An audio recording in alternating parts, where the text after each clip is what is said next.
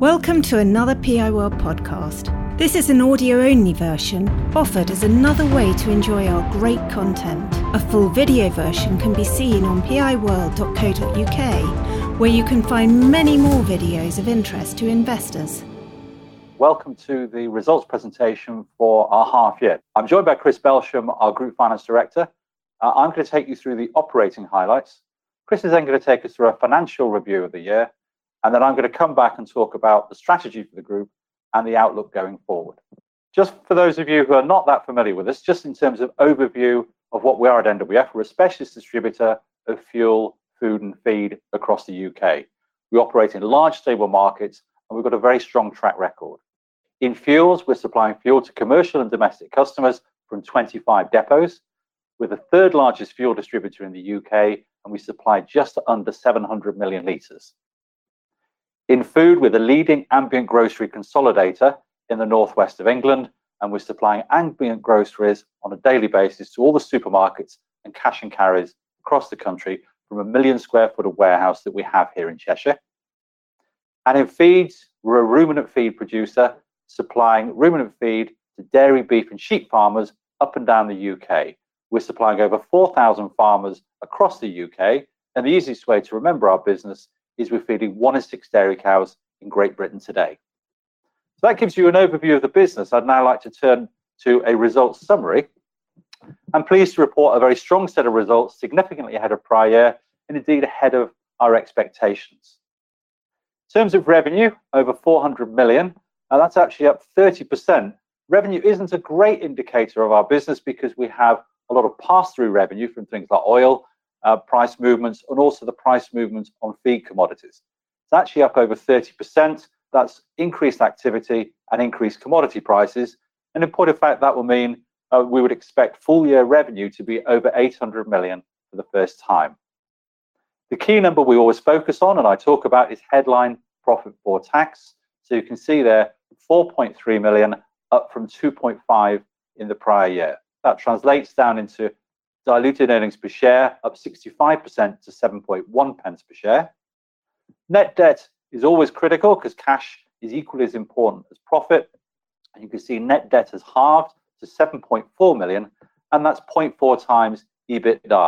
So a very comfortable level of borrowing. And as normal at this stage of the year, we're proposing an interim dividend of a penny. Um, if I look at what analysts are proposing, they're all anticipating an increase in our full year dividend. And at this stage of the year, we're comfortable with that expectation. But now move on to the individual divisions and start with fuels. Here, a very strong performance across our expanding depot network. Ahead of prior year and ahead of expectation, you see profits up nearly ninety percent to three point six million. We did benefit from uh, concerns around fuel shortages in the autumn. If we all remember back to September and early October, retail petrol stations ran out of fuel as there was increased demand and some concerns over drivers. Only five percent of our volume is with retail petrol sites, but what we found was our commercial customers across the country were concerned about the availability of fuel. Positively for us, we had no supply issues, and all twenty-five of our depots were able to operate normally. So we're able to capitalize on that additional demand and provide great service to customers. We increased our gas, oil, and diesel sales across the half year. See total volume up five point five percent. And we also managed, as ever, volatile oil prices. Uh, the average oil price went up from forty-three dollars a barrel to seventy-six dollars a barrel. That doesn't cause us an issue because we buy on the spot market each day and we're selling on the spot market. We have no hedging or future contracts in place. Um, in point of fact, today, the oil price is ninety-three dollars a barrel, uh, but we're still making a very good return. We've continued to expand our priority club. This is where we will ensure you don't run out of fuel. You'll be able to monitor your usage on an app, um, and we'll also top up your tank. Um, so it's a really neat system, and we've now got over a thousand customers additionally on that system this year. We've also now got um, all our websites available and open for online quotation and also ordering. If you look on the screen bottom right, you can see Consoils, which is our business down in Cornwall. So you can place an order and get a quotation. So why not give it a go? So profits up three point six million and volume up five point five percent as well. We then move on to food, really strong performance again in the first half, delivering on the investment we've made in previous years. So significant performance improvement as we expected. Remember, our total capacity is one hundred thirty-five thousand pallets, but this is about being more efficient and doing things really well.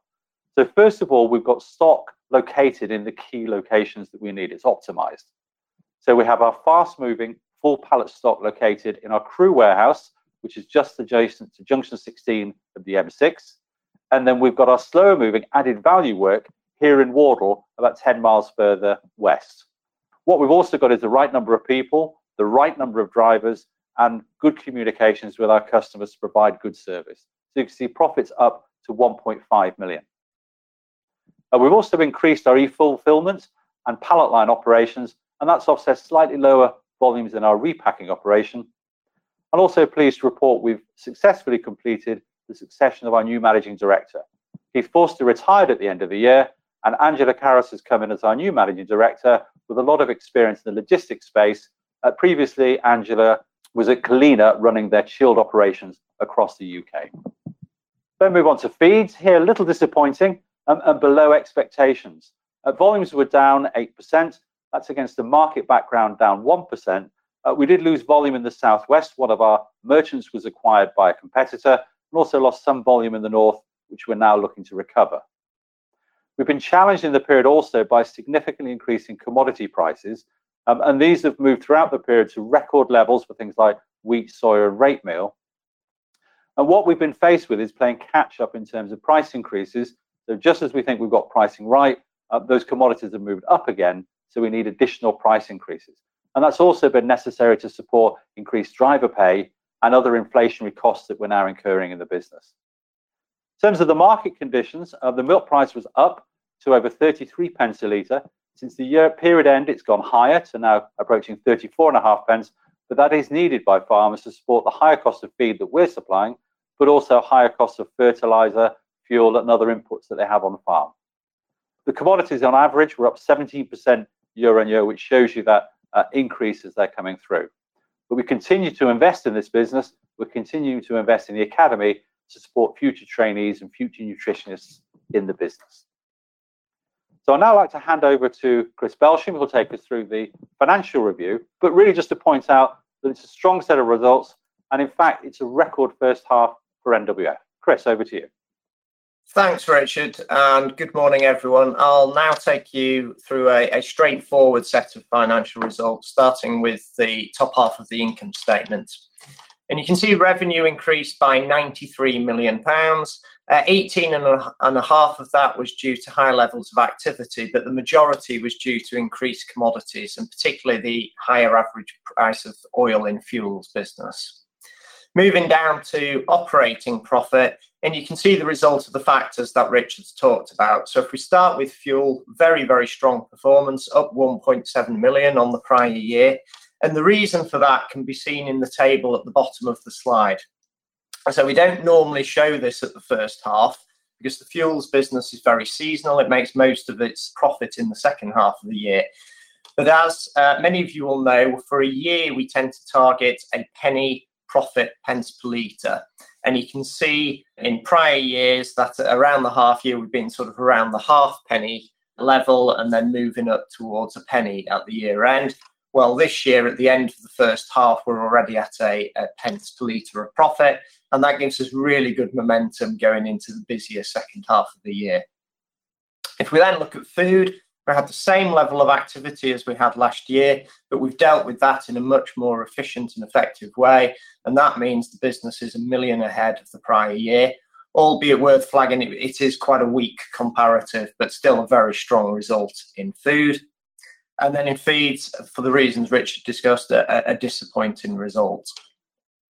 We then move down to the bottom half of the income statement. Because of that disappointing result in feeds and, and um, weak performance over the last couple of years, we have undertaken an impairment exercise in the period and therefore have recognised eight point four million of impairments as an exceptional, non-cash exceptional cost in the period.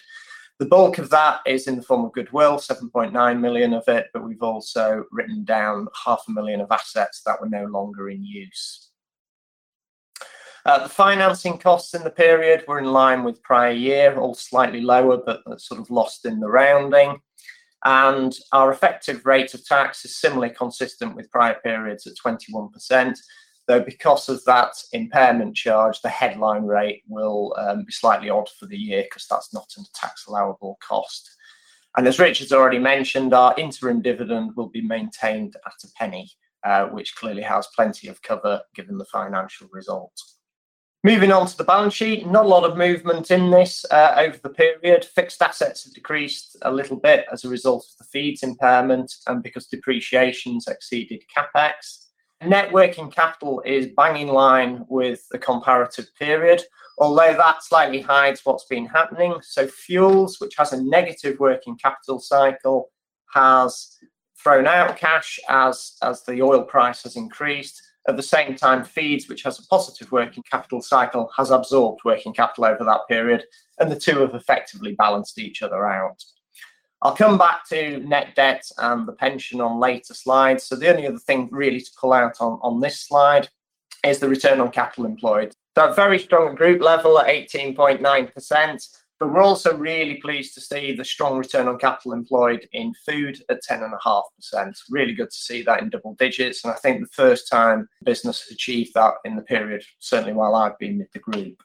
Moving on to the pension, again, not a lot of movement here. So uh, the liability assumptions have moved against us in the period, but that's been more than offset by the contributions from the company and the increased asset performance we've had. So the deficit coming down slightly to fourteen point five million. Also worth pointing out that our recovery payments, which were set based on the triennial valuation at thirty-first of December twenty nineteen, have now increased slightly because of the, the dividend growth link that's in place. So from this month, actually, the, the annual payments have increased to two million pounds per annum. At that level, it's not constraining our ability to do anything.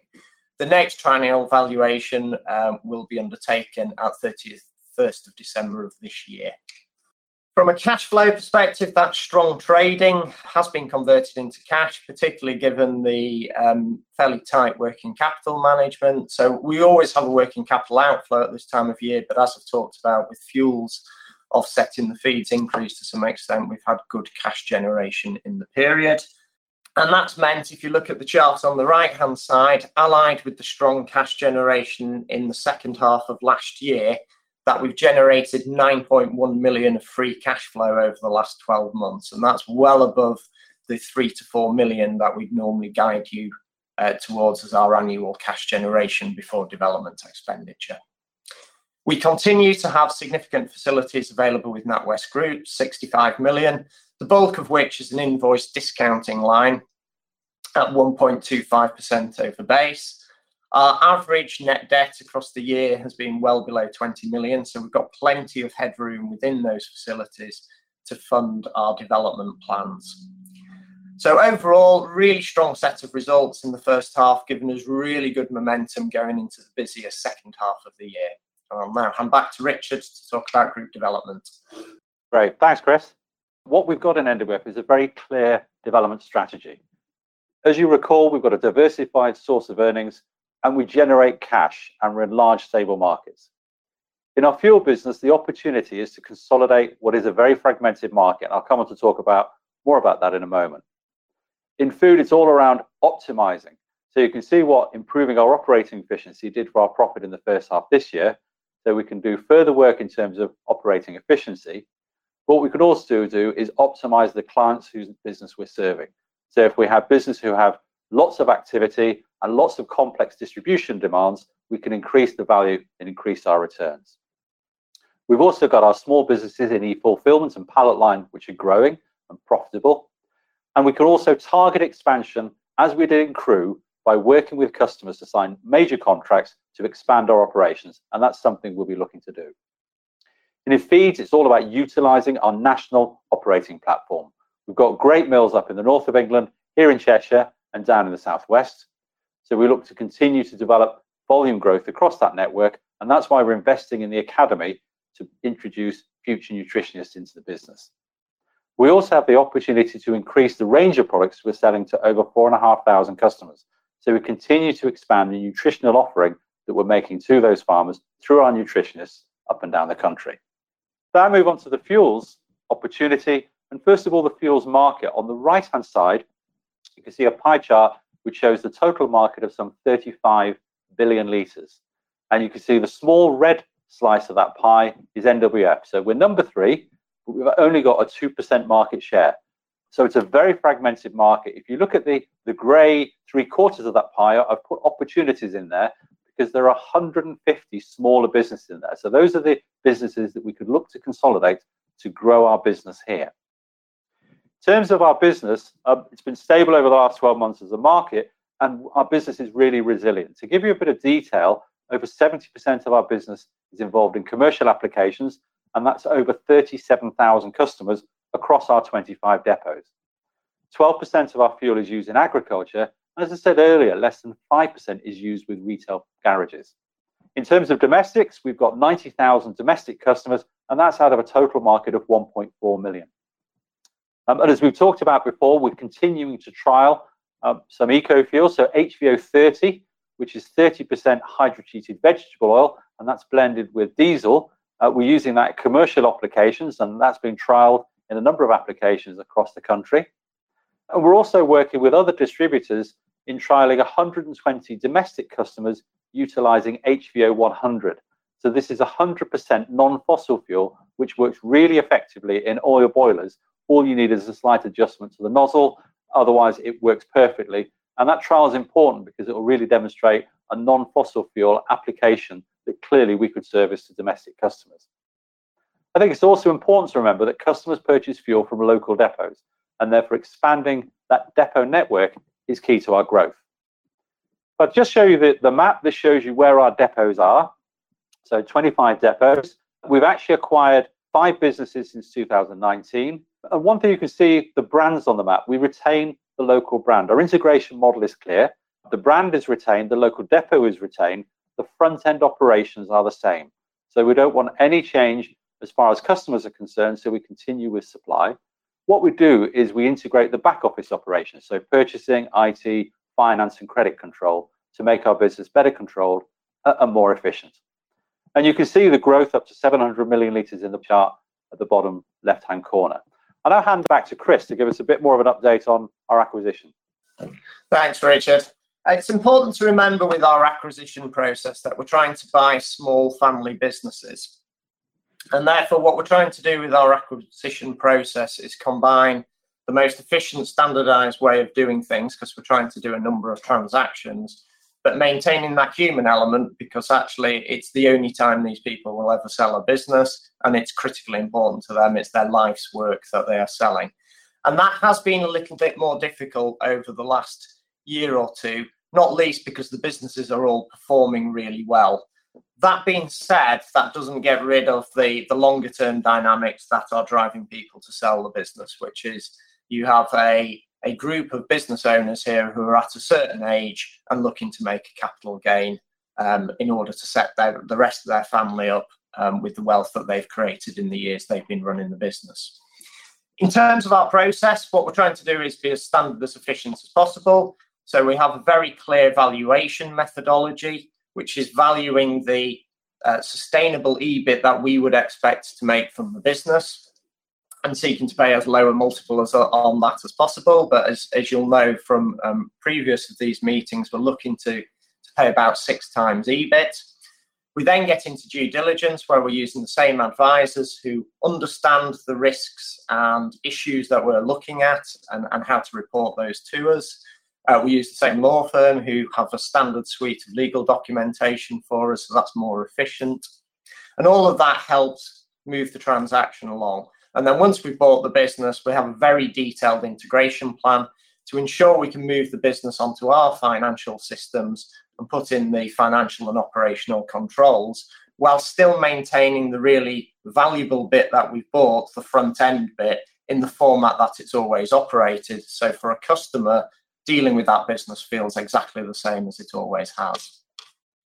In terms of our pipeline, we've been very active and have a number of live discussions taking place. Uh, I would love to be sat here today talking you through um, a latest acquisition. Uh, unfortunately, not able to do that, but uh, working very hard at ensuring that the next time we're together, we hopefully can be, be doing that. Richard.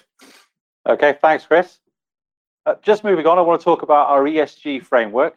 Um, so most of you have seen this framework before. We've got four pillars. We want to create a culture of safety, invest in our people, build strong relationships, and also respect the environment. And across the group, a lot of activity has been undertaken in the first half. We're working with advisors at K P M G. We've had workshops in each of the divisions and several at group, really to get under the skin of this, to work out what are the key operation measures, targets, and goals that we should be adopting with the group. And what I look forward to do is in the summer, giving you lots more detail on that, give you lots of metrics so you can see how we're operating and how our framework comes to life. I think it's also fair to say, if you think we're a specialist distributor, so fleet utilization, utilizing that fleet properly with minimum emissions and maximum M P G is going to be key. We've also got thirteen hundred people in the group. So operating safely and developing our people will also be critical themes. If I move on to the last couple of slides, first of all, I just want to recap the proposition, the N W F Why Pick Us slide. So first of all, we've got a strong management team with really deep-seated experience of each of our markets in each of our divisions. What we have is a very clear strategy, which gives us a growth opportunity. We've got nearly two hundred million pounds of gross assets, and that helps Chris and I sleep at nights, but it also gives us a very cost-effective source of funding. Uh, we've focused on cash and return on capital, so the return on capital of nineteen percent, and if we don't find development opportunities, we generate net cash of three to four million per annum. But what that translates into is a growing dividend. So seven point two pence per share last year. We've increased the dividend in each one of the last ten years. And as I said earlier, analysts would expect a similar increase of five percent in the full year dividend this year. And that's an expectation that we're comfortable with. So now the final slide, what we have in N W F is a significant opportunity for growth. A very strong first half, ahead of expectations and prior year, but positively we're able to report good momentum and board confidence as we move into the bigger second half. In fuels, we're meeting demand for heating oil and targeting acquisitions, as Chris talked about a few minutes ago. In food, we had a very busy run up to Christmas as customers stocked up with ambient grocery. We've got lower than anticipated stock levels, so that's now rebuilding. And in feeds, we're implementing the price increases to make sure our returns are at an adequate level, and also now looking to target volume growth. So I'm pleased to report confidence in the future opportunities and outlook for the group. Thank you very much. And we've got a question from Anne Margaret Crow at Edison. Good morning, and um, thank you very much for taking my question. Um, I've got a couple. Um, one's in the food division, and um, wondering if you could give us a bit more detail about the reduction in repacking work and whether that's just sort of a one-off or something which is perhaps representative of a broader trend. Uh, and then in the feeds division, um, hoping you could provide a bit more colour on what's happening um, in the, in the north of your territory um, with the loss of, of volumes and therefore how you hope to recover those. Um, if you could provide a bit more detail on the merchant that was acquired, um, that would just be interesting background information. Um, and if you could perhaps provide a little bit more information on your decision to actually write down um, the value of the assets, that would be very helpful. Thank you. Okay, thanks, Anne, and, and good morning. If I take two of those three and then hand over to Chris for the, the third one. Um, first of all, in terms of food and the reduction in repack work, it, it wasn't significant. What we did have in around sort of September, October, we did have some shortages of direct labour in that operation. So we weren't able to do the normal amount of business that we'd look to uh, deliver. Having said that, we've now recruited that labour um, and post-period end, uh, we're running at the normal sort of levels. Um, our customers value the repack work we do. Uh, what we'll do in that operation is if you want to have a mixed case, which is going to smaller retailers, we can provide that. If you want to do a promotional line of buy two, get one free, we can do that.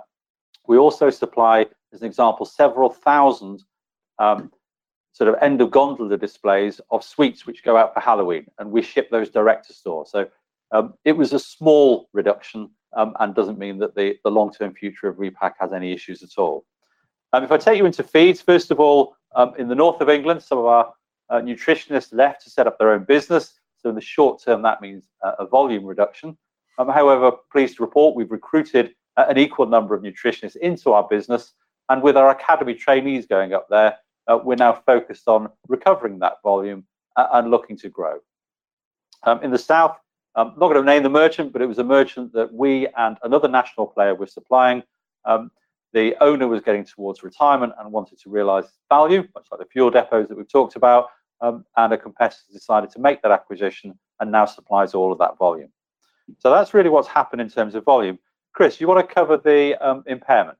Yeah, hi, Anne. So um, so impairment testing is is done through a value in use calculation, which is effectively discounted cash flow. Um, and that's done on a um, a market discount rate, which has been evaluated by our valuation advisors and also by uh, PwC, our auditors, to be about eight point five percent. Uh, so in very simple terms, we need to be generating a, an eight point five percent return or more on the capital base that the division has in order to support the balance sheet that it was carrying. Uh, and as you'll know from our performance in recent years, we haven't been um, delivering a return in the feeds division at that level. Um, so therefore, it became harder to justify that that was going to be the case in the near future. Uh, and as such, really, we have to, to bring down the level of the balance sheet. And we'll go to Charles Hall at Peel Hunt. Morning, Richard. Morning, Chris. Morning, Charles. Um, Morning. Could I just ask about all the supply chain disruptions we've seen and the increase in costs in numerous different areas? How have you managed those? Obviously, you've managed them extremely successfully in the first half, given the profit performance. Um, but do you want to just discuss how you've overcome any um, supply chain issues and how you've passed on those costs to your customers? Yeah, th- thanks, Charles. Um, if I just use a couple of examples of what happened in the first half, I think Uh, driver availability has been one of the key things that everyone's been very focused on uh, and very aware of. Um, and in early August, we made the decision in our food business to increase our drivers' pay by fourteen percent uh, because that was what we believed we needed to do to retain our team going forward. Um, we were able at the same time, actually on the same day, to pass that through as price increases through to all of our customers. Uh, very much here, we need to retain our drivers, and our customers all supported us with that increase. So I think positively, we're set up quite well. So we've got the right number of drivers across all divisions and the right amount of staff and employees across each area. So we're in a good position, but there have been quite a lot of disruptions. So again, in our food business, um, a lot of our products are manufactured in the U K or also imported. Um, and some of our customers have had issues getting sufficient labour, and therefore they've been unable to produce as much stock as they'd like. Or similarly, there have been issues of haulage into the U K, and therefore there have been some disruptions of haulage coming in. Um, that per se doesn't cause us an issue because we're responsible for service from products that we've got in stock, but it does mean sometimes our stock levels have been reduced, which has caused some challenges in the supply chain. But, but our part of the supply chain has been operating well. If you then look at, say, the fuel business, you've had incredibly fast escalating oil prices, and also, as we saw in September, real concerns about driver availability and availability of fuel. Um, but when t- times get tough, what tends to happen is because we're very focused on service, we tend to do just a little bit better. So it's not saying we can overcome all supply chain issues, but because we focus on making sure we've got the right people in the right roles in the right parts of the country, we're able to sort of play our part in that supply chain. Uh, but it has been challenging and remains being so. And clearly, inflation is now a risk that we're very focused on as a group. Um, and as a distributor, we need to make sure if we're incurring higher costs, that we're able to pass them on in a timely manner through to that marketplace. Uh, and that is somewhat challenging.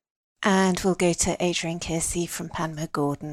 Two questions from me, one on uh, on fuels um, and one on food.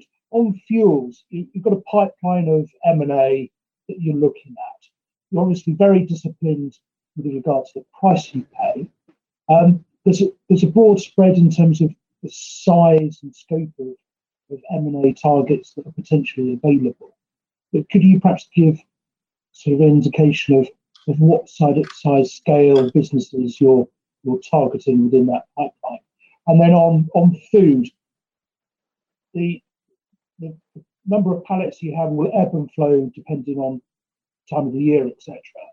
but how stable um, is the underlying client base? Because obviously you've won a lot of clients um, over the last couple of years. Um, yeah, are we seeing much churn in that in that client base within within food? Okay, thanks. If I take the second question first and then hand over to Chris for the first question. Um, in terms of food, uh, positively, we've got most of our customers are under contract. Uh, we've got sufficient customers which will, on average, fill our warehouse estate uh, in Wardle and in Crewe. We want to be about ninety percent full is, is around about the optimum for a, an ambient grocery warehouse. Um, the stock level's a little bit lower at the moment, but that's purely a function of customer stock levels being lower as there was high demand before Christmas. Um, and because those customers are contracted and none of the customers themselves are greater than ten percent, that gives us a, a resilience of that stock holding. Uh, but they're all, we're always looking to optimize. So right here, right now, we've got some short-term storage, which we might look to utilize with some spot business. But fundamentally, we've got sufficient business to underpin the, the estate that we've got and, and all the assets that we use.